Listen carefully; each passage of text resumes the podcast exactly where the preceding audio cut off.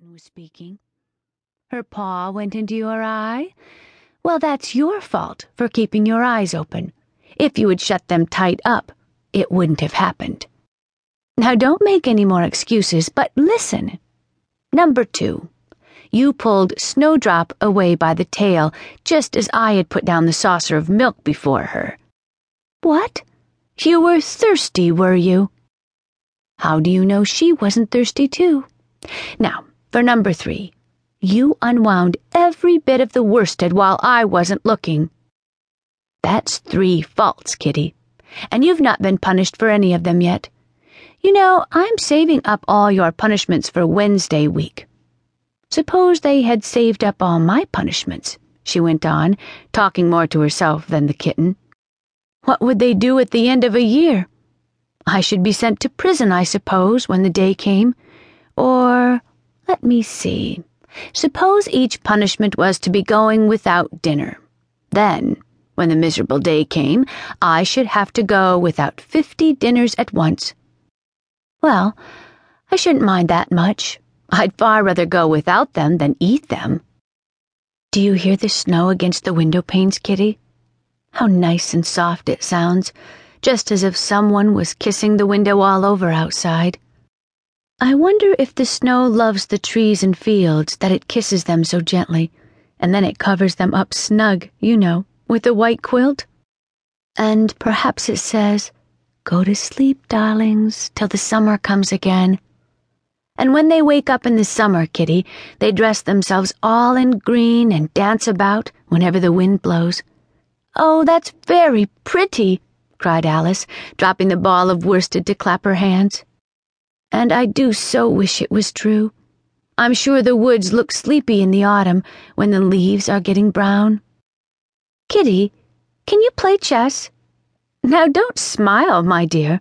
I'm asking it seriously. Because when we were playing just now, you watched just as if you understood it, and when I said check, you purred. Well, it was a nice check, Kitty. And really, I might have won if it hadn't been for that nasty knight that came wiggling down among my pieces. Kitty dear, let's pretend.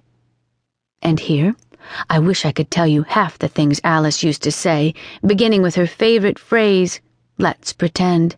She had had quite a long argument with her sister only the day before, all because Alice had begun with, let's pretend we're kings and queens, and her sister, who liked being very exact, had argued that they couldn't, because there were only two of them.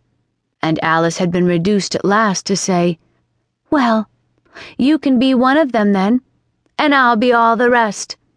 And once she had really frightened her old nurse by shouting suddenly in her ear, Nurse! Do let's pretend that I'm a hungry hyena and you're a bone. But this is taking us away from Alice's speech to the kitten. Let's pretend that you're the Red Queen, Kitty. Do you know? I think if you sat up and folded your arms, you'd look exactly like her. Now do try. There's a dear. And Alice got the Red Queen off the table and set it up before the kitten as a model for it to imitate. However, the thing didn't succeed, principally, Alice said, because the kitten wouldn't fold its arms properly. So, to punish it, she held it up to the looking glass that it might see how sulky it was. And if you're not good directly, she added, I'll put you through into Looking Glass House. How would you like that? Now, if you'll only attend, Kitty, and not talk so much, I'll tell you all my ideas about Looking Glass House. First, there's the room you can see through the glass. That's just the same as our drawing room only the things go the other way. I can see all of it when I get upon a chair, all but the bit behind the fireplace. Oh, I do so wish I could see that bit. I want so much to know whether they've a fire in the winter. You never can tell, you know, unless our fire smokes. And then smoke comes up in that room, too. But that may be only pretense, just to make it look as if they had a fire. Well, then, the books are something like our books, only the words go the wrong way. I know that because I've held up.